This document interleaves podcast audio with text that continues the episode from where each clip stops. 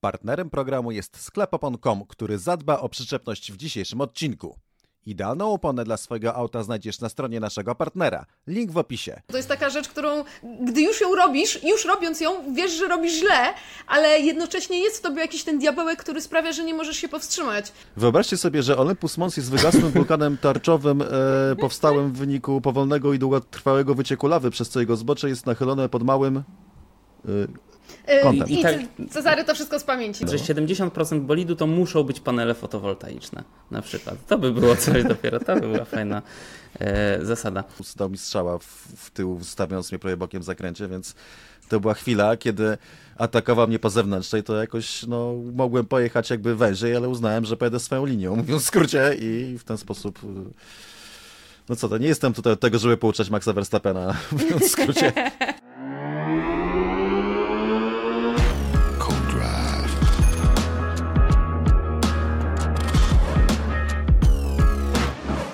Witam serdecznie w CoDrive'ie numer trzydzieści pięć. trzydzieści pięć dzielone na pięć daje siedem, a siedem to szczęśliwa liczba i ja jestem szczęśliwy, że są dzisiaj ze mną Aldona Marciniak. Cześć Aldona. Dzień dobry.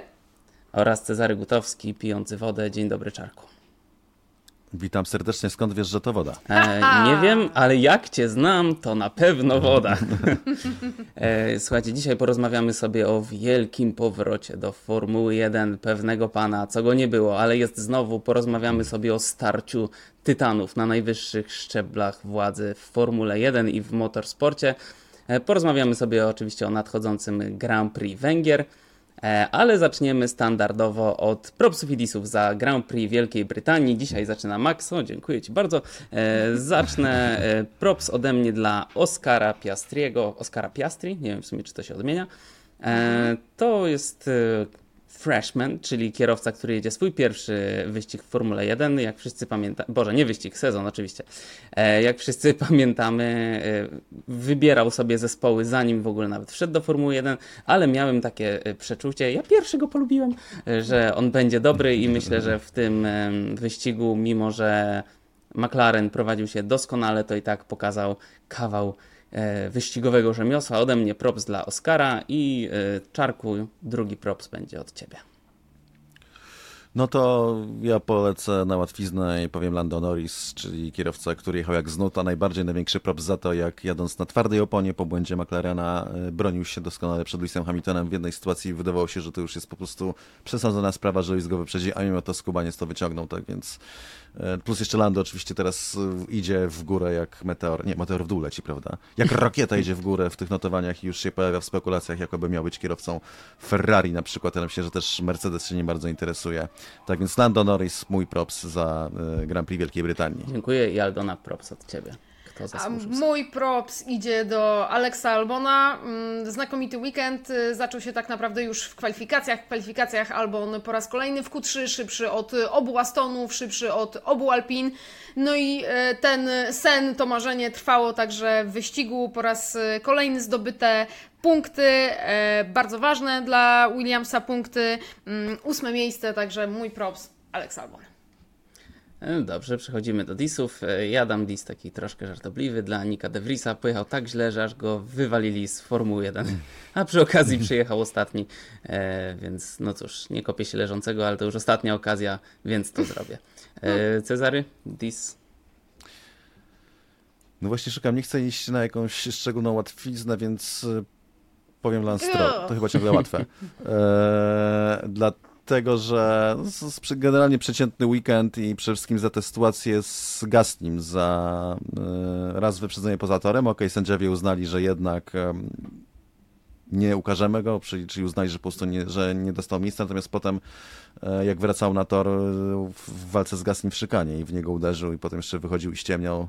On się nie ogarnia na torze, że przecież został wypchnięty i że w ogóle, że mu miejsca nie zostawił. Tam Gaz nie miał żadnego powodu, żeby miejsce zostawiać. Po prostu sam wyjechał za szeroko, wracał spoza toru i nie uszanował, że jest tam inny samochód. Wjechał centralnie w drugiego, w, w, w rywala i absolutnie rację miał Gasly, że był wkurzony na to, że dostał w sumie chyba piętnaście sekund, tak, za limity toru w Austrii.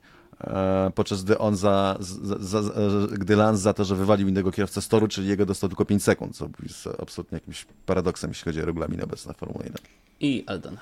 to mój dis idzie zbiorowo do ekipy Ferrari z czwartego, piątego miejsca na starcie strategią, trochę pechem oczywiście przy wyjeździe samochodu bezpieczeństwa, ale strategią także sprawili, że skończyli sobie na dziewiątej i dziesiątej pozycji. Znowu problemy komunikacyjne i rzeczy, które wyglądają bardzo źle wizerunkowo. Carlos Sainz nie, pamię nie pamiętający opcji strategicznych.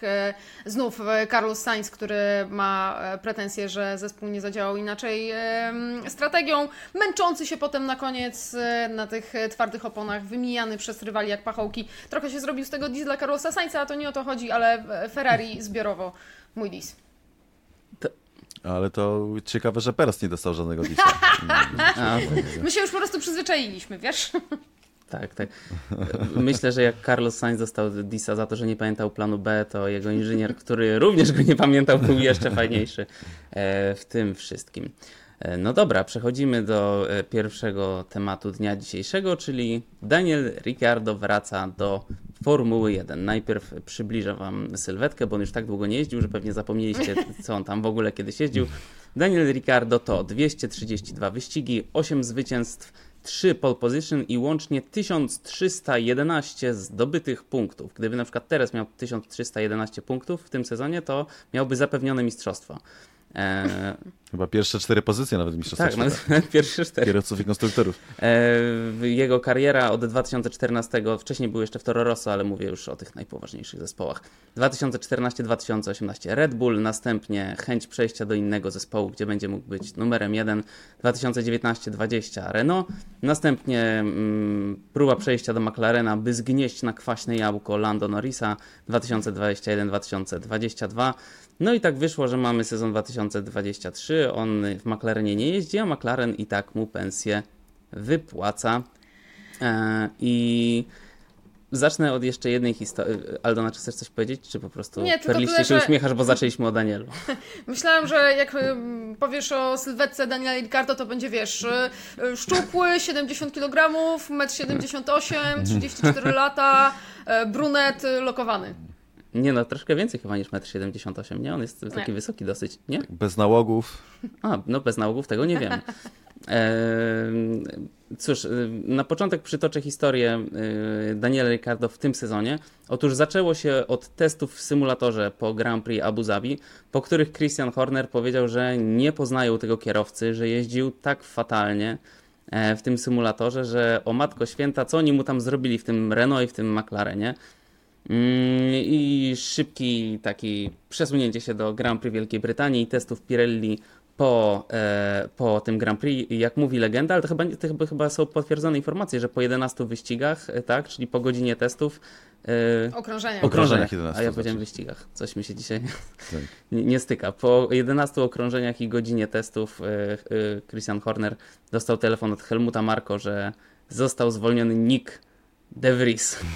No i cóż, proszę, panie Cezary. On, on po tych jedenastu okrążeniach to przede wszystkim jakby uzyskał czas, to Horner, bo Horner był na tych tak, testach tak. akurat. A zdaje się, że pan Helmut ten, jakby z odległości, bo miał, miał informację, co się dzieje.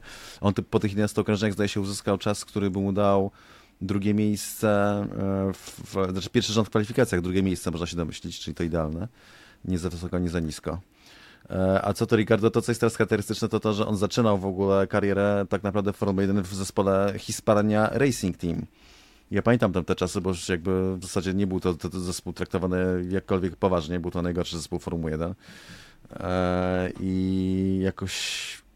Nie, pamiętam, że było trochę zaskoczeniem, że nagle zostaje wciągnięty do Toro Rosso, że no być może po prostu ja, ale też mało kto, nie obserwował go aż tak bardzo w tym, w tym H R T. Tak więc też wejście Ricciardo na taki poziom, w, w, w takie zasięgi, że nagle zaczął jeździć Toro Rosso, a potem w Red Bullu, to było niemałe zaskoczenie. W sensie, że mało kto się spodziewał, że może to zrobić tak szybką taką karierę, raz, a dwa, że może sobie aż tak dobrze radzić. To też moim zdaniem, z tego co pamiętam, było zaskoczeniem. Potem dopiero jak, jakoś się do tego przyzwyczailiśmy. Tak czy inaczej, to, to na co chcę zauważyć, to, to teraz, że teraz znowu idzie niemalże tą samą drogą, bo znowu wchodzi na jego, najgorszej ekipy w Formule jeden i znowu jego celem jest wejście do Red Bulla. Trzymamy kciuki, Danielu. Ja chciałem was zapytać, ponieważ wy Daniela znacie troszkę lepiej niż większość osób, które nas słucha.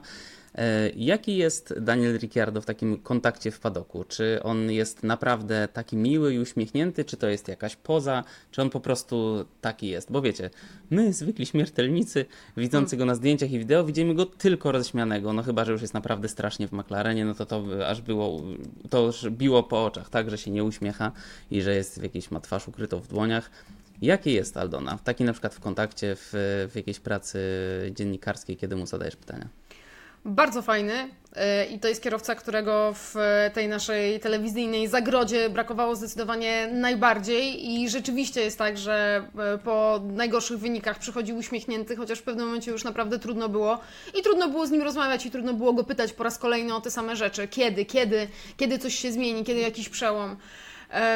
Natomiast Daniel Ricciardo to też jest człowiek, który czasami pod presją pęka i to było widać w zeszłym sezonie. Po takich drobnych rzeczach, pamiętacie zabawę, którą sobie urządzili z Lando Norrisem dla Sky'a, bo telewizje już stają na głowie, żeby coś ciekawego kierowcom zaproponować i w jakiś inny sposób ich przedstawić i oni mieli ten wyścig na tych dmuchanych piłkach. Daniel Ricciardo w pewnym momencie rzucił tę piłkę w twarz Norrisowi, nie zdając sobie sam sprawy, jak mocno, go, jak mocno go w tym momencie uderzył. To jest taka rzecz, którą, gdy już ją robisz, już robiąc ją, wiesz, że robisz źle, ale jednocześnie jest w tobie jakiś ten diabełek, który sprawia, że nie możesz się powstrzymać. I, i to była ta frustracja Daniela Ricciardo, który wiedział, że, że jest od Norrisa wolniejszy. Więc on też w sobie ma ten pierwiastek. To nie jest tylko jedno wielkie słoneczko, które chodzi i się uśmiecha. On to tak wspominał nawet właśnie, że tak, że już zdawał sobie sprawę, że ta piłka mu już z rąk wylatywała, on wiedział, że to chyba nie za dobrze robi. Absolutnie w sto procent to była frustracja. Też z tego powodu, że on szedł, był bardzo pyszny jeszcze, jak szedł mm. do McLarena. To jest coś, co powtarzaliśmy, ale to warto powtórzyć, bo może nie każdy słyszał, że Daniel Ricciardo, i to znają świadkowie, zdaje się, że Damon Hill, że przed pierwszymi testami w McLarenie, jak szedł do McLarena, podszedł z uśmiechem do Lando Norrisa i powiedział mu, że go skończy. I owszem, to był może taki żarcik, ale wydaje mi się, że ten żart, no był, tak się nie żartuje, mówiąc w skrócie, taki, taki, że mówisz komuś na serio. Więc faktycznie jest w nim ten diabełek, ale też inna sprawa, że w obserwowaniu z dziennikarzami, bo inaczej, jak miał ten, już był naprawdę w tym głębokim kryzysie w McLarenie, to mnie irytowało to jego takie dowcipkowanie i wygłupianie się, bo to nie była, żadna, to nie była sytuacja do zabawy mm. żadna i do wygłupiania się. To była bardzo poważna sytuacja i poważnie się skończyła, więc to odnosiłem wrażenie, że trochę się zrobi, to, zrobił z niego taki śmieszek na siłę, żeby jednak dobra mina do złej gry. Natomiast to był tak naprawdę końcówka, bo przez te wszystkie lata, kiedy się Daniela widywało w padoku, czy się szło no, no po prostu na, na, na spotkanie tak i na wywiady z dziennikarzami, to on zawsze był człowiekiem pozytywnym, zawsze był człowiekiem miłym, był człowiekiem, który cię nie zbywał, jak niektórzy kierowcy, bo cię nie zna tak, bo przejechałeś, nie wiem, z Ukrainy, dajmy na to, tak, czy, czy z jakiegoś kraju i mówisz dziwnym akcentem i się z nich nigdy nie naśmiewał, tylko właśnie za, zawsze z takim pogodą ducha i serdecznością i otwartością każdemu odpowiadał i traktował wszystkich równo. Normalnie kierowcy mają tak ustalone, że w sobie, szczególnie ostatnio Lando Norris, że do brytyjskich dziennikarzy, tych, co ich często widuje, to jest zawsze uśmiechnięty, wygadany i czarujący, jak kogoś widuje rzadziej albo nie poznaje, albo ktoś, nie daj Bóg, nie mówi z pięknym brytyjskim akcentem, tylko zaciąga jakimś bardziej właśnie wschodnim, to po prostu traktuje go opryskliwie i zdawkowo. Więc Daniel taki nigdy nie był i wydaje mi się, że to trzeba podkreślić. I z takich jeszcze numerów, co... Jedną z tych rzeczy widziałem, bo ona krąży wirowo po sieci, ale pamiętam, jak ja to zobaczyłem i mnie to zaskoczyło i rozbawiło.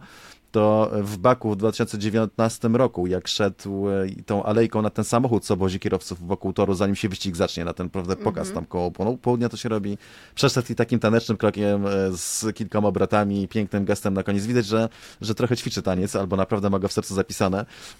Strasznie fajnie to wyglądało na tym przejściu. On chyba robił to dlatego, że wcześniej był taki pokaz właśnie tancerzy azerskich z Azerbejdżanu.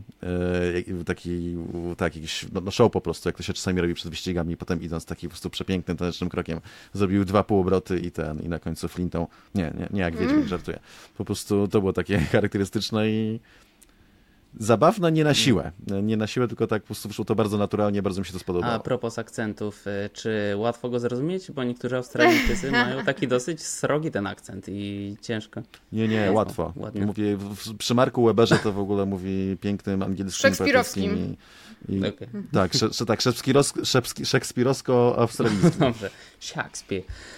No dobrze, ale czy on się, kochani, w ogóle nadaje? No bo w końcu McLaren zapłacił mu za to, żeby nie jeździł. No nie wiem, czy to jest dosyć wyjątkowa sytuacja. No co prawda Christian Horner, tak jak ty, Czarku, wspominałeś, powiedział, że miał takie wyniki tam podczas tych testów, że po prostu nie mogli tego zignorować i nic z nim nie zrobić.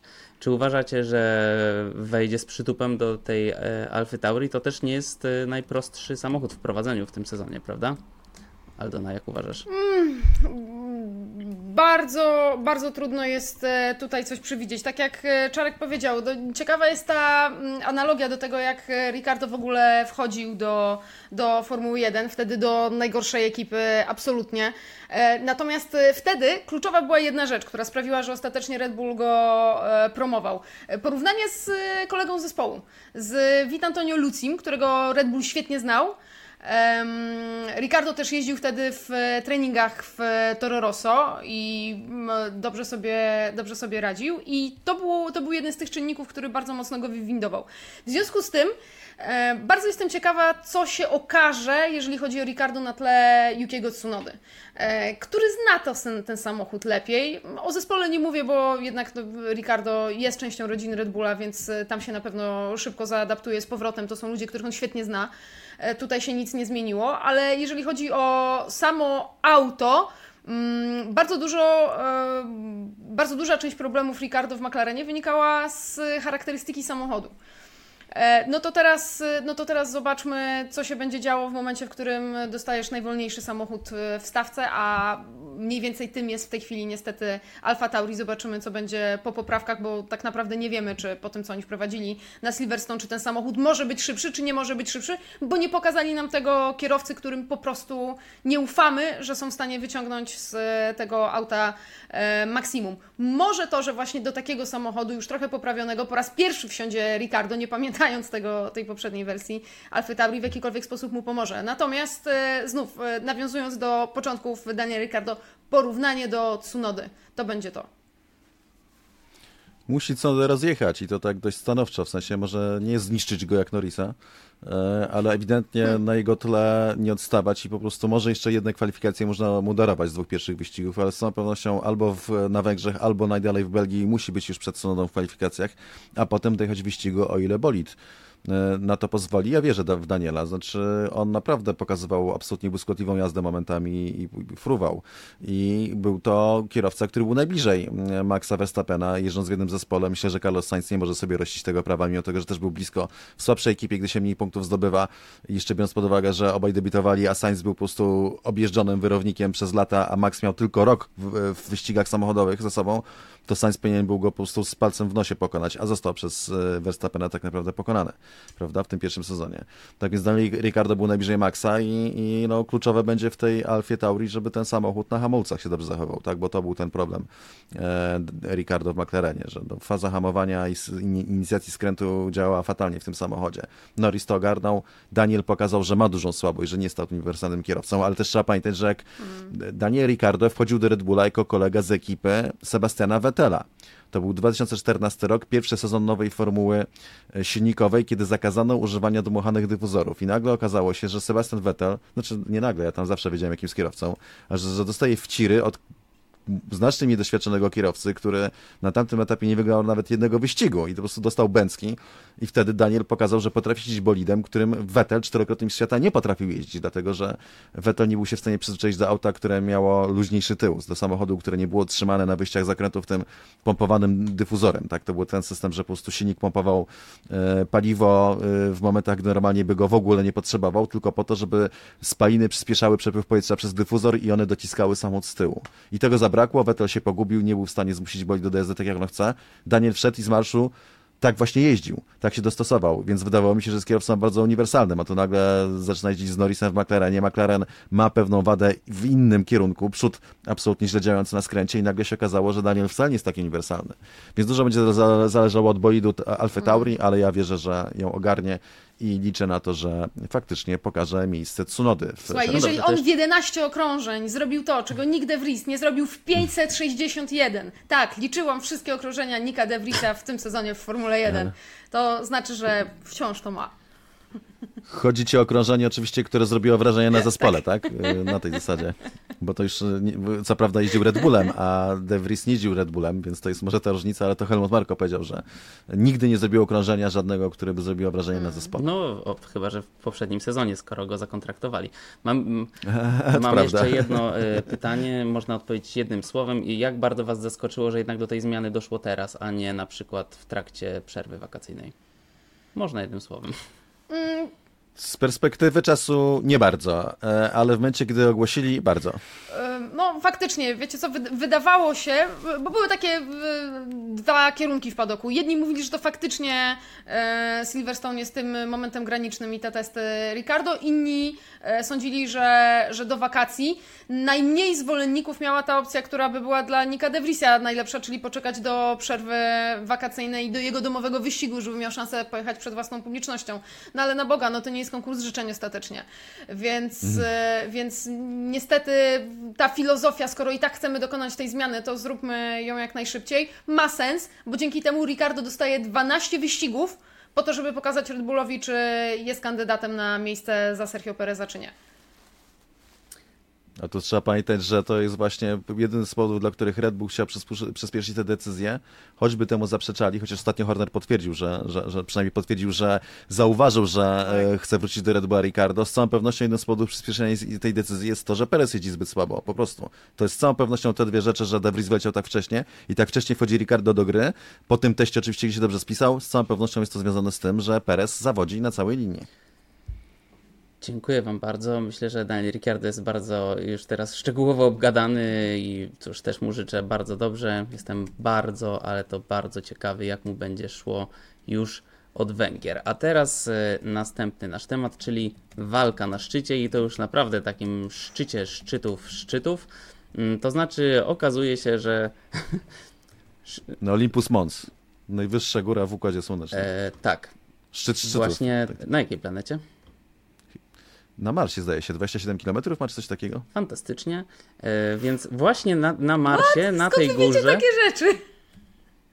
Po, po prostu, no. wiesz, mamy szerokie horyzonty, my się interesujemy nie tylko ścigałkami, czasem właśnie też astronomią.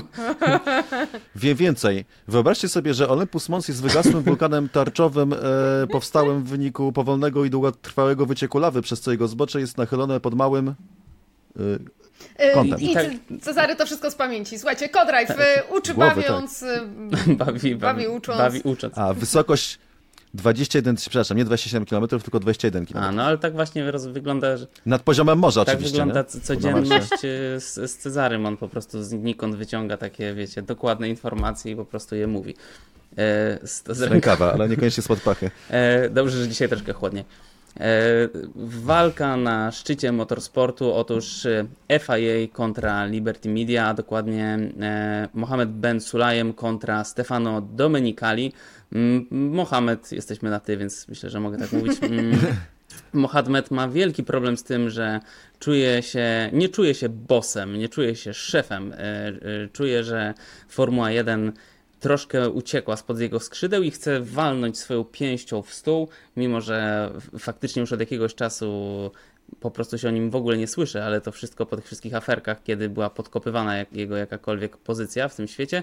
No cóż, w każdym razie Mohammed Ben Sulayem ma użyć Andrettiego, który bardzo chce, e, w, chciałem powiedzieć wbić się, ale trochę tak nieładnie, dołączyć do Formuły jeden ze swoim zespołem. Formuła jeden wciąż nie jest do końca do tego przekonana, tymczasem Ben Sulayem jest wielkim orędownikiem tego pomysłu i chciałby mu dać zielone światło na wejście do Formuły jeden, tak żeby pokazać, zobaczcie, to ja tu ustalam zasady, ja Mohamed. No i Czarku, co będzie z tej bitwy? Czy kto tutaj wyjdzie z tarczą, a kto na tarczy i kto tutaj najbardziej ucierpi? Myślę, że tego nikt nie wie, natomiast ja wiem, że z całą pewnością trzymam stronę F I A. Po pierwsze dlatego, że uważam, że w Formule jeden im więcej zespołów, tym lepiej, dlatego, że będzie więcej kierowców, po prostu miało miejsca i ja chcę widzieć więcej kierowców w Formule jeden, żeby więcej zawodników miało szansę na to, żeby Mick Schumacher miał gdzie wrócić na przykład, na prawda? Przykład. Albo ktoś, kto potrafi jeździć dla odmiany, też byłoby fajnie, więc to jest najważniejsze, żeby więcej fanów z większej e, liczby krajów miało swoich reprezentantów i do tego potrzebnych jest więcej samochodów, to jest naj, naj, najkrótsza droga i moim zdaniem będzie większy spektakl, będzie lepiej, jeżeli będzie więcej więcej samochodów, to raz. Dwa, uważam, że Andretti to jest bardzo duże nazwisko i jego dyskredytowanie regularnie, przede wszystkim przez szefów ekip Formuły jeden na czele z Toto Wolffem, ale nie tylko, bo nikt nie chce Formuły jeden, nawet się chyba McLaren z tego rokiem wycofuje. Nowej ekipy, bo to jest po prostu, chodzi o kasę, o, o, o, o pieniędzy. Dyskredytowanie Andrettiego było żałosne, natomiast teraz w momencie, kiedy jeszcze General Motors, jeden z największych koncernów na świecie, chce wejść z marką Cadillac i ciągle takie chrzanienie, nieźle im wtedy Andretti wytrącił w ogóle z ręki e, argumenty. Wielki producent jeszcze chce wejść do Formuły jeden, to po prostu odmawianie mu z punktu widzenia Formuły jeden jako sportu to jest szaleństwo, natomiast z punktu widzenia jako biznesu to jest oczywiście zupełna normalka i to jakby główny podział w tym konflikcie to jest sport czy pieniądze, jak, w którym kierunku ma iść Formuła jeden. Formuła jeden zarabia coraz więcej pieniędzy i ma jeszcze lepsze perspektywy. Ja rozumiem to, że szefowie ekip, bo tak naprawdę Domenicali ich, ich reprezentuje, innych są wkurzeni, że ktoś sobie nagle wejdzie, założy zespół Formuły jeden i nagle będzie miał od razu jakiś tam udział w tak dużych zyskach i zyska coś, czego wartość wynosi, no skoro Alpine poszła za osiemset milionów dolarów, no to poszła w wycenie. Można kupić zespół, mm. znaczy nie można nawet kupić zespołu, ale mówimy o kwotach, które dochodzą do miliarda dolarów czasami w niektórych przypadkach. I nagle ktoś sobie wejdzie za dwieście milionów tylko haraczu dla innych ekip, jakieś drobne inne opłaty, będzie miał zespół Formuły jeden, którego wartość na wstępie, jak powstanie, będzie wyższa minimum dwa albo trzy razy. To ich trochę wkurza, no ale takie są zasady teraz. A dwa, to co Toto Wolff radził, że niech kupi inny zespół. Andretti chciał kupić inny zespół. Mówił, że, pro, że proponowali kwoty zbliżone do miliarda nawet dolarów i nikt nie chciał ekipy sprzedać. Więc y, absolutnie jestem za tym, żeby do, go dopuścić. Natomiast jeszcze jedna rzecz kluczowa to jest ta walka, właśnie ta walka F I A z Liberty. Ja uważam, że F I A jest bardzo potrzebna w Formule jeden, że jest właśnie tą siłą, która ma pokazać, że nie chodzi tylko i wyłącznie o pieniądze, że świat się nie opiera tylko na zielonych i na, na kasie zdobywania dla innych panów, tylko że jest jakaś siła, która dba o aspekt sportowy. To jest bardzo ważne w Formule jeden, bo Amerykanie, jak im się da wolne ręce i się odsunie F I A i F I A tej walki nie wygra, po prostu będą szli coraz bardziej w kierunku show, coraz większej amerykanizacji, coraz bardziej będzie z tego wrestling mania. Po, no, realnie tak będzie po prostu. I z Formuły jeden się spsioczy. Yy, więc ca- uważam, że, że jakby każdy prawdziwy fan Formuły jeden, który, któremu zależy na sporcie, powinien sobie zdawać sprawę, że F I A walczy o nasze racje, o nasze prawa. Inaczej będzie to wszystko dociągane do osób, które nie kochają Formuły jeden tak bardzo, jak my, zagorzali fani tego sportu. Myśl... Proszę. Nie, wiecie co, to znaczy rzeczywiście jest tak, że w tej chwili to się rozbija tylko o kasę i chyba nie wejdzie ten nowy zespół pod warunkiem, o ile nie dogadają się F I A i Formuła jeden jako taka od strony, czego chcą, od strony komercyjnej. I pytanie, czy fakt, że mamy amerykański zespół Andretti, bardzo rozpoznawalny na tamtym rynku, General Motors, wielki koncert amerykański, czy to jest wystarczający argument e, dla kraju, dla sportu, który uważa, że tę Amerykę już podbił? Jeszcze niedawno to byłby argument, e, że wchodzimy z amerykańską ekipą, z amerykańskimi korzeniami tak silnymi, tak rozpoznawalną marką tam. Ale w tej chwili po Netflixie, po tym jak mamy trzy wyścigi w Stanach, po tym jak mamy Vegas, jak mamy Miami, czy tak naprawdę my jeszcze, jeszcze bardziej mamy wyprzedane przede wszystkim te wyścigi? Czy my jeszcze potrzebujemy e, zespołu, który były amerykański z krwi i kości? Też na to pytanie sobie, sobie muszą odpowiedzieć. Natomiast jeszcze jedna rzecz mi się przypomniała. Zobaczcie, w jaki sposób oni, jakby jest zamydlana jakakolwiek granica czasowa dotycząca tego, kiedy decyzje mają być podjęte. Najpierw było, pamiętam jak rozmawiałam w Baku z szefami ekip, bo wtedy był deadline trzydziestego kwietnia na na to, żeby, żeby nowe zespoły się zgłaszały. Potem zostało to przesunięte do piętnastego maja. Do końca czerwca teoretycznie miała być podjęta jakaś, jakaś decyzja. W sumie, skoro tamto przesunięte, no to może do, do, do połowy lipca. Jest połowa lipca i nic nie słychać. Jakby jest cała dyskusja wokół tego, jest rozmywana i to zaczyna być interpretowane jako, jako sygnał, że po prostu nic się w tej kwestii nie wydarzy. Natomiast jeszcze jedna, jeszcze jedna rzecz, która może połączy nas z kolejnym tematem. Byłam świadkiem pięknej kłótni Bena, Mohammeda Bena Sulayema z Toto Wolffem. Jak to się robi, słuchajcie, w Formule jeden? Otóż padok wygląda w ten sposób, oczywiście, że po jednej stronie są budynki, budynki zespołów i F I A, która kiedyś, i F jeden, które kiedyś miały bardzo no, skromne budowle jednopiętrowe, w tej chwili mają obok siebie takie dwa wielkie jebutne motorhome'y. Po prostu takie naprawdę rozpychają się tam na środku, żeby było, było wiadomo, kto ma największego bicepsa. I na pierwszym piętrze jest balkon, taras i tak dalej. No i rzeczone pierwsze piętro jest tak dokładnie na wysokości pierwszego piętra, gdzie mieści się biuro prasowe. I to jest na Silverstone. Na Silverstone. Taki no, bardzo, bardzo oczywiście długa sala, długi korytarz, korytarz przeszklony cały i idziesz sobie i naprzeciwko, naprzeciwko patrzysz sobie na ten balkon F I A.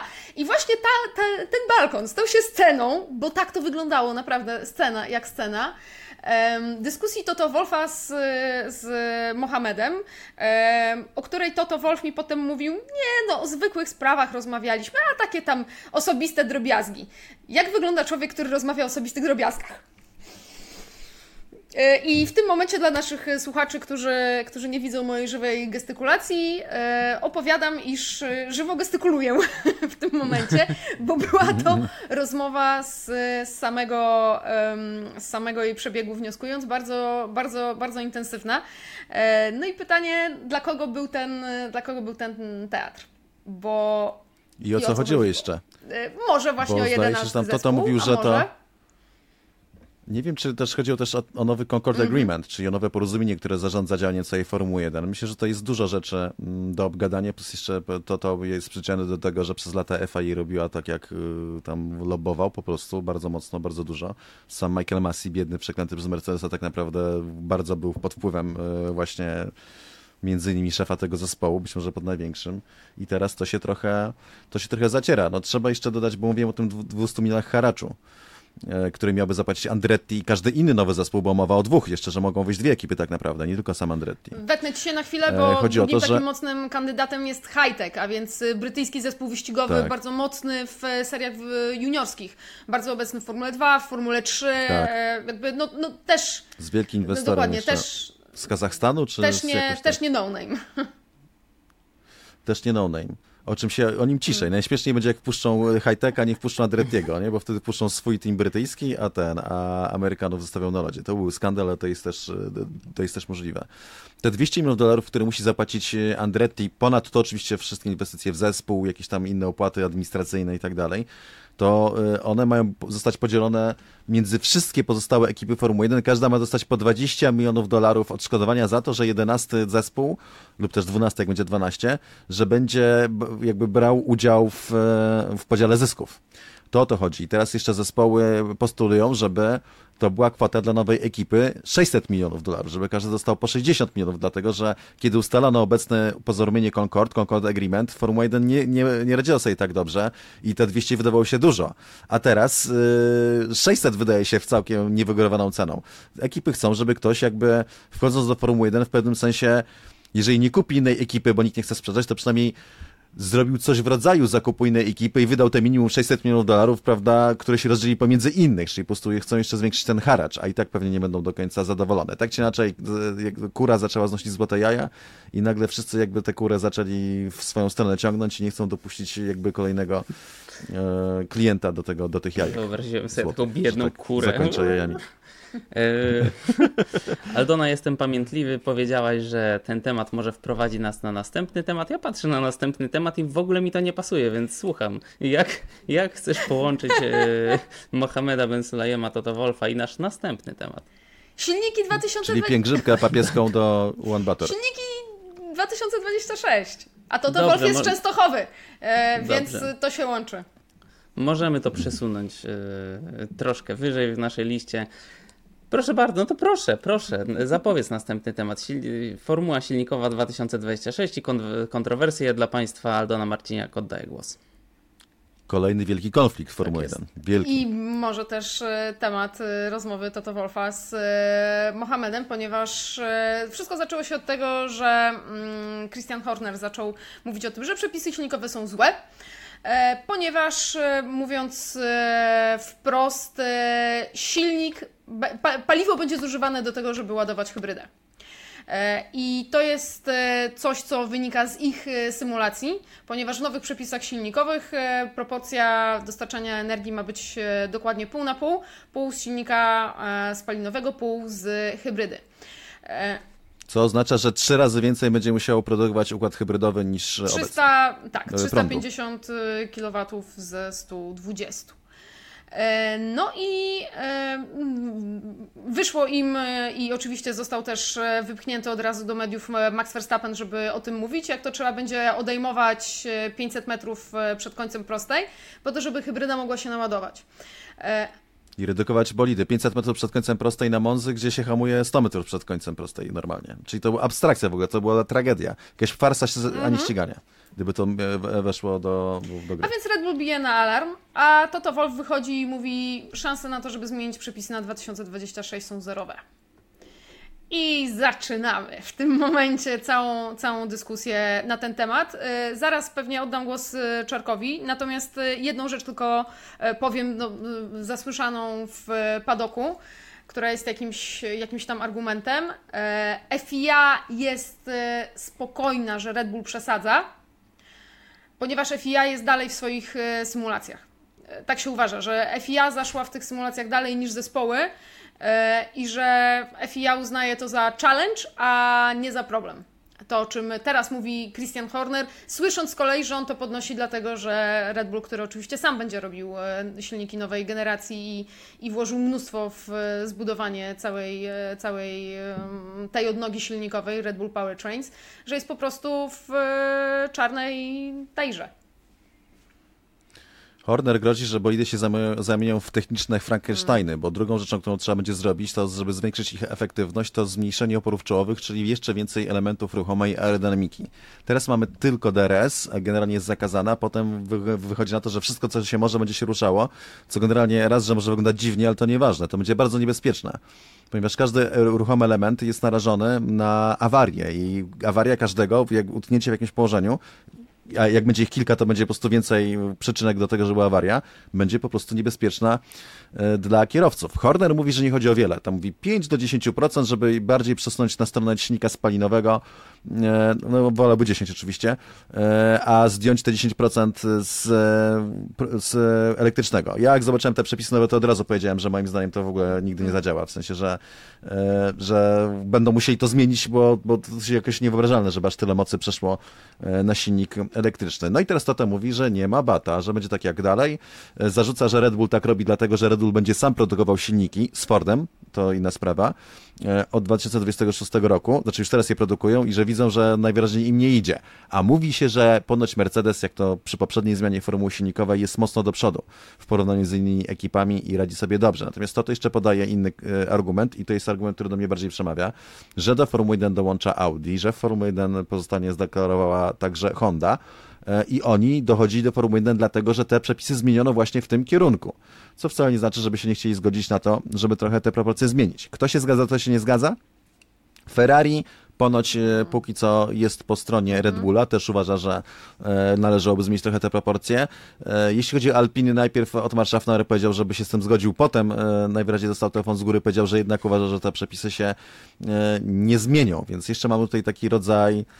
No wydaje mi się, że tak naprawdę to, co trzeba, było, trzeba byłoby zrobić ostatecznie, to zebrać tych producentów silników, po prostu tylko ich i żeby oni zadecydowali, e, głosując w demokratycznych wyborach, czy te limity zmieniamy, czy nie. Upieranie się jakby tylko przy tym jednym rozwiązaniu, które zostało już ustalone i zapisane, e, będzie błędem. E, natomiast no, ja uważam, że... że to przesada, nie? W sensie te pięćdziesiąt procent na silniki elektryczne, że to jest trochę za dużo, że to no, moment, bo, bo szczerze, używanie paliwa do tego, żeby produkowało prąd elektryczny do silnika elektrycznego, zamiast produkowało moc do silnika spalinowego, to jest wylewanie dziecka z kąpielą. Ktoś, bo jeszcze tylko skończę, ktoś mógłby powiedzieć, że to się mija z ideą w ogóle e, tego, tej, tej, tej misji właśnie przerzucania się na sam prąd i tej sustain, no, jakby rozważone... Do, dokładnie, przepraszam, to słowo mi się nie wymawia, e, czyli tego zrównoważonego e, rozwoju. Natomiast tutaj kontrargument jest taki ze strony F I A, że przecież tak czy inaczej mają być to paliwa syntetyczne, więc tak czy inaczej będą jakby teoretycznie karbonowo neutralne. Dokładnie, dokładnie to chciałam powiedzieć, że, że A, pod, podnoszony jest ten, ten argument, że co z tego, że będzie silnik wykorzystywany spalinowy do tego, żeby ładować baterię, skoro paliwo będzie biodegradowalne. No i, o, i tyle. Natomiast ciekawą perspektywę daje na to też, słuchajcie, Gary Anderson, który um, zgadza się z Hornerem, że to nie są dobre Anderson? Przepisy Proszę, powiedz. Silnikowe. Cezary, powiedz, kim jest Gary Anderson Państwu. Gary Anderson to zdaje się jest, jest szef techniczny e, F I A? Nie, nie, bywszy, teraz ekspert. pięćdziesiąt lat w Formule A, jeden. A, przepraszam, Paul Sa- ten, Anderson, Pat Simons, przepraszam, przepraszam, Simons. tak, tak, tak. No. tak, tak. U... Jest szefem technicznym e, tego e, F jeden. Entschuldigung Sie bitte. E, by the way, to Pat Simons mówił, że właśnie, że oni są o wiele bardziej zaawansowani w swoich symulacjach dotyczących pracy nowego silnika niż zespoły. Dlatego oni się tym nie martwią. E, natomiast, to, były, to było od Pata Simonsa. Natomiast e, mm, on mówi, że te przepisy faktycznie są złe, ale z innego powodu. Że są zbyt e, szczegółowe. I że przy tak szczegółowo napisanym regulaminie istnieje ryzyko powtórki z wejścia w erę hybrydową, że jeden producent silników trafi w sto procent, a inni będą potrzebować lat, żeby dogonić, tak jak to było w przypadku tych konstrukcji, gdy Mercedes z racji przewagi silnikowej nie miał czego zbierać. Więc on uważa, że z tego powodu te przepisy powinny być o wiele bardziej um, rozluźnione i że to producenci powinni decydować, czy chcą zostawić M G U H, które w, w tych przepisach wypada, czy nie, e, czy jedno, czy dwa e, i tak dalej, i tak dalej, że to powinno być... E, Cezary, czy ktoś Ci przegryzł kabel? Na przykład jakaś myszka?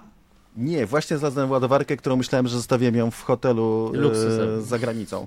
No, e, tak, w, e, we Włoszech, ponieważ kończył mi się prąd w laptopie, w którym mam, e, robię ważne notatki co do naszego programu. A nie, Przepraszam, to, to, to, to, to, by było, to by było ten, e, niedobrze. I, ale ciekawa jestem, co Ty na ten temat sądzisz, bo moim zdaniem to mm, o, oczywiście to jest, to jest bardzo duże ryzyko, tylko że problem z rozluźnieniem przepisów polega na czym innym. Jeżeli je bardzo rozluźnisz, to w tym momencie bardzo dużo kasy, ludzi, godzin musisz wydać na to, żeby, żeby wpaść na swoją drogę. I w tym momencie to jest trochę counterproductive w sytuacji, w której wprowadzamy limity budżetowe i chcemy, żeby praca była nad, nad tym po prostu tańsza. Jak chcemy, żeby praca na tym była tańsza, żeby było wiele fajniej, to trzeba wyrzucić na śmietnik cały ten regulamin z tymi popieprzonymi silnikami i te wszystkie idee ekologiczne. I zarządzić producentom, słuchajcie, robimy V osiem, a rzecz nie wspomnę, że V dziesięć, trzylitrowe, z jakimś tam ograniczonym, nie wiem, przepływem paliwa czy, czy, czy dolotem powietrza, tak żeby nie były zbyt mocne, czyli żeby nie miały tysiąc czterysta koni, wolnossące i zlecamy jednemu producentowi produkcję systemu odzyskiwania energii kinetycznej, niech będzie dwadzieścia procent tej energii kinetycznej, nie wiem, dwadzieścia pięć procent, i naklejamy nalepkę na pokrywie hybrid, żeby świat widział, że jesteśmy eko i hybrid i jedziemy. I wtedy byliśmy tanie silniki, które by ekscytowały kibiców, bo by znowu brzmiały tak jak prawdziwe silniki Formuły jeden. Jak ktoś tego nigdy nie słyszał na żywo, to niech nie mówi, że o, co to, że to nie ma znaczenia, bo nie wie o czym mówimy, w skrócie. To było ekscytujące. Mamy bardzo tanie układy hybrydowe i realizowaną misję eko i nie ściemniamy całemu światu, że Formuła jeden będzie walczyła o ten, o, o zieloną planetę. I wtedy się dzieje to, co przewiduje Sebastian Vettel, mianowicie rządy będą banować Formułę jeden ze swoich krajów, bo nie będzie nie sustainable, sustainable. Sebastian Vettel powiedział o rządzie centralnym, czyli on idzie już z tymi swoimi przemyśleniami dokładnie w najgorszą utopię, jaka może być, czyli w, o, już w orwellowskie rozwiązania, nie? Że Sebastian Vettel, im bardziej go czytam i słucham te głupoty, które wygaduje, to po prostu no. tym bardziej mi się ten... Uszy mi więdną i oczy, i oczy kisną. Eee, Kochani, tak. Wy tu od siedemnastu minut ro- rozważacie, a ja mam doskonałe, proste rozwiązanie. Bolidy jak będą hamowały, to będą im wyskakiwały takie skrzydełka po boku i to będzie opór powietrza, one będą dohamowywały. Na tych skrzydełkach będą panele fotowoltaiczne, więc będą ściągały energię, potem skrzydełka się chowają. Wilk syty i owca jest cała. Dziękuję. Mogę za jakąś taką kwotę racjonalną sprzedać ten pomysł. Ale w ogóle też zamiast, żeby skrzydeł takich rzeźbionych, to żeby były po prostu takie jak największe, prostokątne panele z przodu, z tyłu, tak. Będą takie jakby pikselowate tak, wtedy samochody. Tak. Czy to nie I że to na przykład, wyglądało? Że siedemdziesiąt procent bolidu to muszą być panele fotowoltaiczne na przykład. To by było coś dopiero, to by była fajna e, zasada. Zanim przejdziemy jeszcze do zapowiedzi Grand Prix Węgier, to chciałbym, żebyśmy obgadali taki jeden mały temacik, który mi się bardzo spodobał. Zostajemy w tych sprawach inżynieryjnych. Otóż Mark We- We- Weber, Mark Weber, Mark Weber, wywoływany już na początku, e, powiedział, że jego zdaniem kluczem do sukcesu Red Bulla nie jest Verstappen, tylko Adrian Newey. Potem troszkę rozwinął, że oczywiście oni razem tworzą wybuchową mieszankę geniuszy, ale że ostatecznie stawia Adriana Neweya, czyli głównego inżyniera Red Bulla, projektanta całego tego cuda, wyżej niż kierowcę. No i ja tak się zacząłem zastanawiać, no bo gdyby to tak było, to chyba gdyby to było takie proste, no to pewnie Perez też by gdzieś śmigał na pierwszym, drugim miejscu, czy na przykład Bottas w Mercedesie, e, jak wy uważacie. W ogóle, e, a, nie, jeszcze mam jedną informację, którą zdradzę potem, ale e, Czarku. No skoro Adrian Newey jest aż taki ważny, jest ważny, to dlaczego nie jest tak, że wszyscy kierowcy we wszystkich sezonach w tej no poboi tak zdobywali tytuł mistrza świata? No chyba jednak jeszcze mm. trzeba dodać, że silnik Hondy na przykład bardzo dużo daje, organizacja zespołu też jest bardzo ważna, e, aerodynamika w tym samochodzie, no to przepraszam, to już Adrian Newey, e, bo silniki nie. E, natomiast no wiele innych czynników na to wpływa no i, kierowca, i, i no tutaj się opowiada Weber za teorią, że jednak ważniejszy jest e, bolid niż kierowca. Prawdopodobnie coś w tym jest, no bo przeciętny kierowca w najlepszym bolidzie będzie mistrzem świata, najlepszy kierowca w przeciętnym bolidzie nigdy nie będzie mistrzem świata i to jest, to się tak rozbija. Natomiast moim zdaniem akurat co jak co, ale jak się temu przyjrzeć, to przebieg tego sezonu wybitnie pokazuje, że jednak kierowca jest też w tym układzie bardzo, ale to bardzo ważny i no, to się sprawdza do tej trwającej dyskusji na temat tego, czy Red Bull dominuje, czy nie. Ja zawsze będę bronił, moim zdaniem to widać ewidentnie, jak ktoś oglądał Formułę jeden i on dobrze obserwuje, że właśnie ten sezon pokazuje, że kierowca jest bardzo ważny i że owszem Red Bull to jest najlepszy zespół, owszem mają najlepszy bolid, ale ta dominacja, czyli liczba zwycięstw, które się teraz ciągną, a teraz rekord, i, i, idą po rekord, to jest tak naprawdę zasługa tego, że mają kierowcę, który wyciąga z tego bolidu prawie zawsze, prawie wszystko. Prawie zawsze, bo tam Perez też coś wygrał w tym roku, mówiąc w skrócie. Natomiast nie wiem, jak, jak, jak Aldona sądzi. Nothing to add. Al, nothing, tak. a, nothing else ale, po, ale poruszyłeś ten temat, więc możemy o tym powiedzieć. Węgry to jest możliwość pobicia, pobicia rekordu, tak? dwunastu zwycięstw w Grand Prix jednego zespołu z rzędu, tak. Bo w Wielkiej Brytanii to było jedenaste zwycięstwo, czyli wyrównanie rekordu McLarena sprzed trzydziestu lat. To, to szokujące w sumie, że przez tyle lat, pomimo że były takie wielkie dominacje jak Ferrari i Mercedesa, nie udało się pobić tego rekordu, ale tutaj może zostać pobity. No dobra, to jeszcze ostatnia rzecz, zanim przejdziemy. Proszę, no. Jeszcze dodam, że gdyby George Russell nie wygrał Grand Prix Brazylii w zeszłym roku, to już teraz Red Bull miałby dwadzieścia mm. na koncie zwycięstw z rzędu. Damn it. Ach, ten Bryt. Jeszcze zanim przejdziemy do Grand Prix Węgier, ale też Max Verstappen taki świetny, ale słyszeliście, co zrobił, bo on lubi jeździć w sim racingu.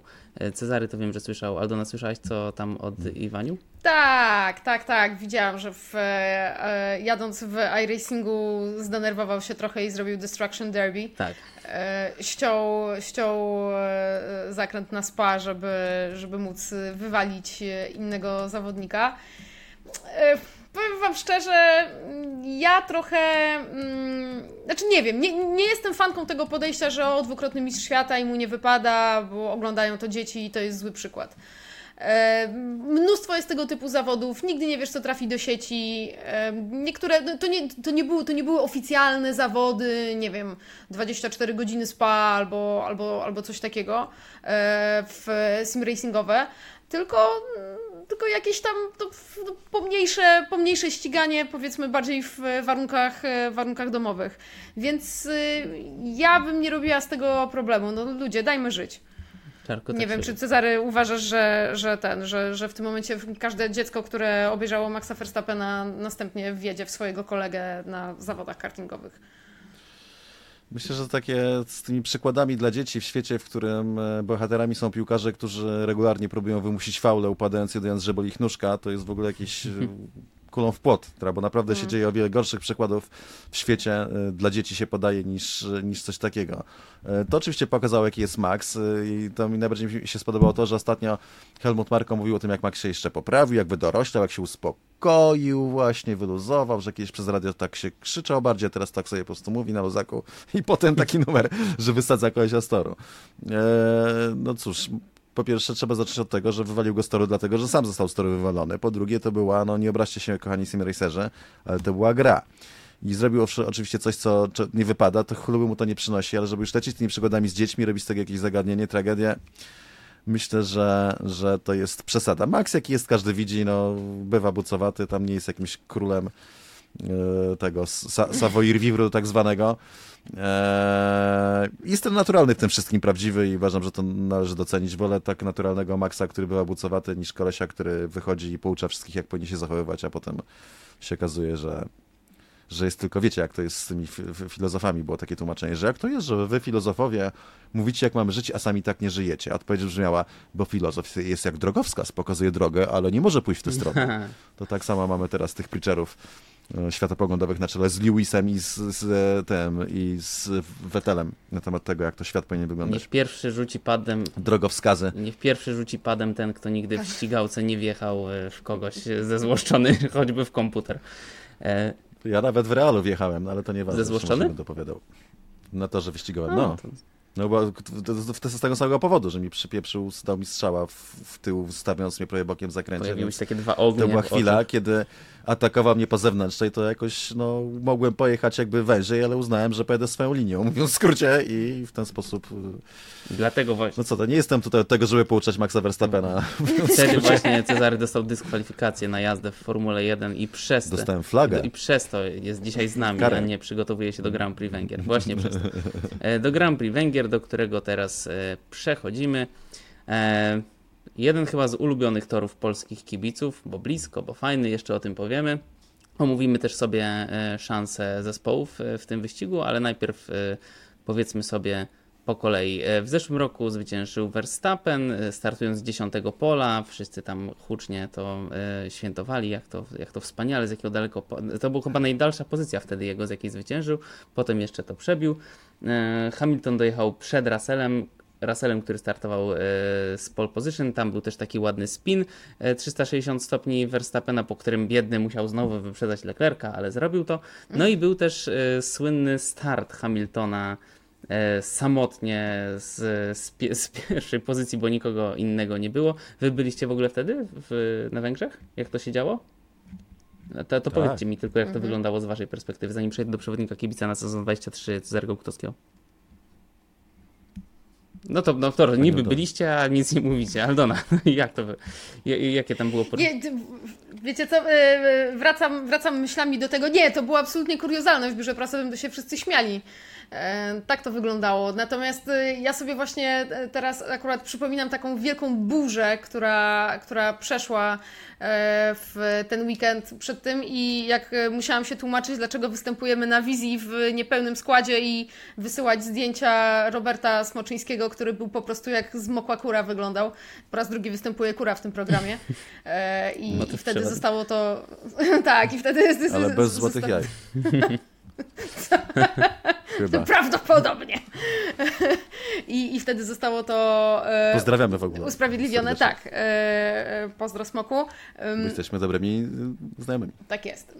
Natomiast e, natomiast tak, no, Luis to, to, to było kuriozalne. No, taki no, śmieszna sytuacja. Chcesz coś troszkę dodać? No nie, no ja proszę, ze śmiesznych sytuacji to właśnie ja naj, największe wspomnienie to, to jak stoję w biurze prasowym, tam gdzie zawsze siedzę, bo tam jest taki fragment, że i tam zawsze są wolne miejsca w ogóle, że widzisz wjazd do boksów albo widzisz mm. prostą startową główną. Jak widzę, jak przed restartem wyścigu Formuły jeden wszystkie bolidy jak jeden mąż zjeżdżają do boksu, ale jeden wjedzie na głównej prostej na oponach e, intermediate. Czyli nie nadających się do jazdy i tą jedyną osobą jest Lewis Hamilton, który jako sam jedyny na rusza ten startu wyścigu, co było kapitalnym widokiem. Ostatnio nawet miałem dyskusję z moim takim ziomem, bo, bo no ja uważam, że to był błąd tylko i wyłącznie Lewisa Hamiltona. Jeżeli dziewiętnastu kierowców widziało, że warunki się nie nadają na start na interach i przekonało swoje zespoły, że lepiej zrobić nawet podwójny pit stop, ale zmienić oponę na suchą nawierzchnię, a Lewis jednak startował nam w interach, to tak długo jak zespół nie powiedział, nie, nie, Lewis masz zostać, tylko tylko ten, tylko no on tego nie wymusił, to to był jego błąd po prostu, tak mi się wydaje, ale, ale może się mylę. To pod dyskusję już można poddać. No dobrze, teraz nie poddamy, teraz usłyszycie dane z przewodnika kibica Cezarego Gutowskiego. Długość okrążenia toru na Węgrzech to cztery tysiące trzysta osiemdziesiąt jeden metrów, siedemdziesiąt okrążeń, dystans wyścigu trzysta sześć przecinek sześć kilometra. Rekord okrążenia w wyścigu to jest jeden szesnaście sześćset dwadzieścia siedem Lewisa Hamiltona z dwa tysiące dwudziestego roku. Dla porównania pole position w zeszłym W zeszłym roku dla George'a Russella dał czas jeden siedemnaście trzysta siedemdziesiąt siedem, czyli no, znacznie wolniej.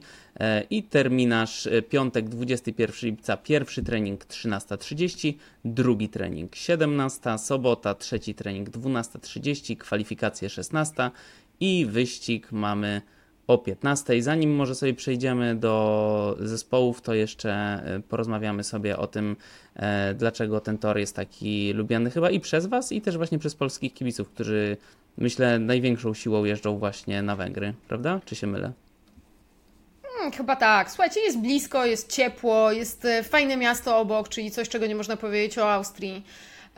Um, więc możesz sobie spędzić cały weekend fajnie, całą rodziną, niekoniecznie będąc totalnym petrolheadem, który musi tylko oglądać wyścig. Przerośnięty tor go-kartowy, tak, tak się mówi o tym. No i ściganie tutaj, co tu dużo mówić, no nie jest jakoś szczególnie porywające. Natomiast sam tor ma fajną dla nas szczególnie atmosferę, już nawet abstrahując od debiutu Roberta Kubicy. Natomiast pewnie jeszcze zaraz Cezary podzieli się jakimiś wspomnieniami czy spostrzeżeniami i pewnie powie o tym, że mamy nadzieję, że się spotkamy też z Wami na Hungaroringu w ten weekend. Ale jeszcze, żeby nam nie umknęło to, co w kwalifikacjach się wydarzy, a więc inna alokacja opon, ale to za chwilkę. Węgry, fajnie, nie? W sensie słonko i ten, całkiem niedrogo, poza biletami na tor, chyba na tor też nie jest źle. Spotka... A, o spo... jeszcze zanim o spotkaniu. Nie, czy zanim... przepraszam, o spotkaniu, tak. Mamy nadzieję, że się spotkamy z Wami. W zeszłym roku się spotkaliśmy w niedzielę przed wyścigiem i znowu w naszych mediach społecznościowych z Aldoną pokażemy miejsce, gdzie możemy przybić piony, więc zapraszamy serdecznie. serdecznie na, na zobaczenie się z nami. Myślę, że mam nadzieję, że się wyrobimy, prawda, w tę w te niedzielę. Sam tor w Hungaroring bardzo wyjątkowy, zmieniają się znowu zasady gry, skrajnie inaczej niż na Silverstone, czyli w zasadzie tylko jedna dłuższa prosta, tak same zakręty i zazwyczaj są to średnie albo wolne zakręty. Tor, po którym miałem akurat przyjemność jeździć i mówi się o tym, że kierowcy nie mają chwili wytchnienia Formuły jeden w tym wyścigu, że cały czas muszą skręcać, on jest bardzo wyczerpujący fizycznie i psychicznie. Nie tylko z racji ich temperatury, tylko z racji tego, że cały czas trzeba kręcić. No jak oglądamy to w telewizorze, tak? Ja chciałam powiedzieć, że ja też przejechałam ten tor na tej pace, na której kierowcy przejeżdżają paradę kierowców i yy, ponieważ mam chorobę lokomocyjną, to potwierdzam, że też nie było chwili wytchnienia i nawet na tej ciężarówce, na tej, na tej pace, to po prostu tylko z zakrętu w zakręt. Pan tak jechał, że latała się jak Eddie Murphy w Gniazdo z, w gniazdo z Beverly Hills jeden w otwierającej scenie, zresztą bardzo fajnej. Tak, tak czy inaczej, wy, wy, wydaje się, jak się ogląda wyścigi te Formuły jeden, że no bez przesady, no tutaj mają kawałek prostej, tutaj mają kawałek prostej. No to się dziwiłem po tym torze pucharowym Volkswagenem Golfem, który jakby jest przy boidzie Formuły jeden jak, nie wiem, taki zabawkowy samochodzik po prostu przy, przy rajdówce prawdziwej. Czyli jest po prostu ultra, ultra, ultra wolny i poza tą główną prostą sam miałem mało chwili wytchnienia, więc co dopiero kierowcy Formuły jeden. E, czyli tor jeszcze raz, tor na dohamowania i skręcanie, tor na prędkość w wolnych zakrętach i stabilność w wolnych zakrętach. Mówi się, ogarnięci kierowcy mówią, że tak naprawdę najwięcej czasu się zyskuje właśnie w wolnych zakrętach, że tam najbardziej widać kunszt kierowców, ile prędkości są w stanie wjeść i wyjść z wolnych zakrętów, a nie z łuków wbrew pozorom, mimo że tam nie są takie przeciążenia i ich na Węgrzech jest dużo, to jest duży test dla opon, duży test dla bolidów, pokaże nam, nam, nam trochę właśnie układ sił, o czym chyba też mam nadzieję zaraz pogadamy, na kogo można liczyć, że się poprawi, a kto, a kto nie, nie wiem czy, ma, czy Max mamy to w planie, myślę, że warto przejść przez to przez chwilę. No i dla mnie takim zakrętem absolutnie najbardziej niesamowitym, tego się nie widzi normalnie w telewizorze, a teraz kiedy jest, są wyasfaltowane pobocza, to też nie ma to takiego znaczenia, ale jak tor startuje, mamy taki powiedzmy pierwszy nawrót w prawo, potem mamy takie dwa zakręty w lewo, gdzie czasami się atakuje i potem prawy zakręt jest podjazd na górę w stronę szykany. Jeszcze nie idziemy teraz do szykany, bo trzeba kilka zakrętów przejechać, ale jest taki na podjeździe w górę taki lewy kink, jak to mawiają po zagranicznemu. I to jest tak cholernie trudny zakręt, hmm. na ślepo się podjeżdża, nic nie widać, nawet w tym golfie, żeby wybrać ten moment, kiedy idealnie od prawej strony odbić w lewo i prze, jakby uderzyć w szczyt tego zakrętu i żeby cię nie wyniosło nawet na ten asfalt, że nie wspomnę o czasach, kiedy był żwir, to jest po prostu... No dla mnie to była czarna magia cały czas, więc jak oni w, w bolidach Formuły jeden, to oni to są wybitni kierowcy, więc mają to wyliczone, ale jak oni tam prują i dochodzą do tego lewego, żeby zrobić ten king w, w ostatnim momencie i ten jedno odbicie w lewo przy tych prędkościach i złożyć się, prawda, zmieścić w torze, potem jest do prawego takiego nawrotu długiego i potem do szykany, to jest dla mnie w ogóle jeden z najtrudniejszych zakrętów, jakie w życiu widziałem, mówiąc w skrócie. No ale to ja powiedzmy nie jestem tutaj też może fachowym kierowcą. Więc tor po prostu techniczny, tor bardzo wyczerpujący, bardzo męczący, jeden z najcięższych torów fizycznie i psychicznie w kalendarzu Formuły. No właśnie, i to, o czym mówisz, te zakręty, do tego pił Lando Norris, który gasił nadzieję fanów McLarena na jakieś wybitne wyniki na Węgrzech. On powiedział tak: ostatnie dwa, dwa tory bardzo nam sprzyjały, szybkie zakręty, byliśmy jednym z najszybszych, jeśli nie najszybszym autem w stawce, ale to specyfika tych torów. Teraz przyjdą wyścigi, na których ludzie będą na nas pewnie patrzeć i pytać, jak to możliwe, że zaliczyliście taki spadek. Wciąż mamy ogromne pole mm, do poprawy. E, z kolei Russell, George Russell oczywiście, e, przewiduje, że McLaren jednak będzie w czołówce e, i że Mercedes może mieć z nimi problem. E, już chyba wydaje mi się przy Silverstone rozmawialiśmy o tym, że McLaren, McLarenowi bardzo pasują te tory, które już za nami, a te, które przed nami niekoniecznie, e, więc co, zobaczymy tak. Spa? Spa będzie pasowało. Mhm. Tak. Przepraszam, że tak się wsiadłem słowa, ale Spa to jest tak, sprzedanie. Spa będzie pasowało, ale Węgry nie. E, więc czy zobaczymy na przykład na Węgrzech zupełnie innego dołującego McLarena, czy może te poprawki będą na tyle dobre, że nawet na takim torze niedobrym dla siebie będą gdzieś wyżej. Jak, Czarku, pozycjonujesz McLarena na Węgrzech? Myślę, że McLaren będzie wyżej, na to liczę, mam taką nadzieję, że te poprawki działają faktycznie dobrze, ale wątpię, że będzie aż tak wysoko jak na Silverstone, więc jakby celuję w taki, w taki środek, że tu będziemy być może dwa McLareny w, w Q trzy i być może Lando Norris na pozycji, który się świetnie kwalifikuje, na przykład na drugiej czy trzeciej pozycji startowej nawet, znaczy inaczej, na trzeciej czy czwartej, czyli w drugim rzędzie, ale wątpię, żeby miał aż tak tempo przez cały czas jak na Silverstone. Myślę, że to będzie bardziej taki środek pierwszej dziesiątki, mam nadzieję, typu w okolicach piątego, szóstego miejsca to już byłby naprawdę, gdyby mieli tak pewne miejsce dla niego i zaraz za nim byłby Piastri, to już byłby, to już byłyby duże postępy. Aldona, a czy sądzisz, że Aston może wreszcie się odbije, bo już chyba troszkę można tak o tym hmm. mówić, zaliczają, no cóż, nie jakąś genialną passę ostatnio. Cezary napisał mi tu, że to będzie próba generalna, myślę, dla Astona. Myślę, że to dobrze opisuje ich sytuację, ponieważ no tak od jakiegoś czasu nie widać tam jakiejś wielkiej poprawy z wyścigu na wyścig. Mówimy tu oczywiście o, o, o Boże, Fernando Alonso.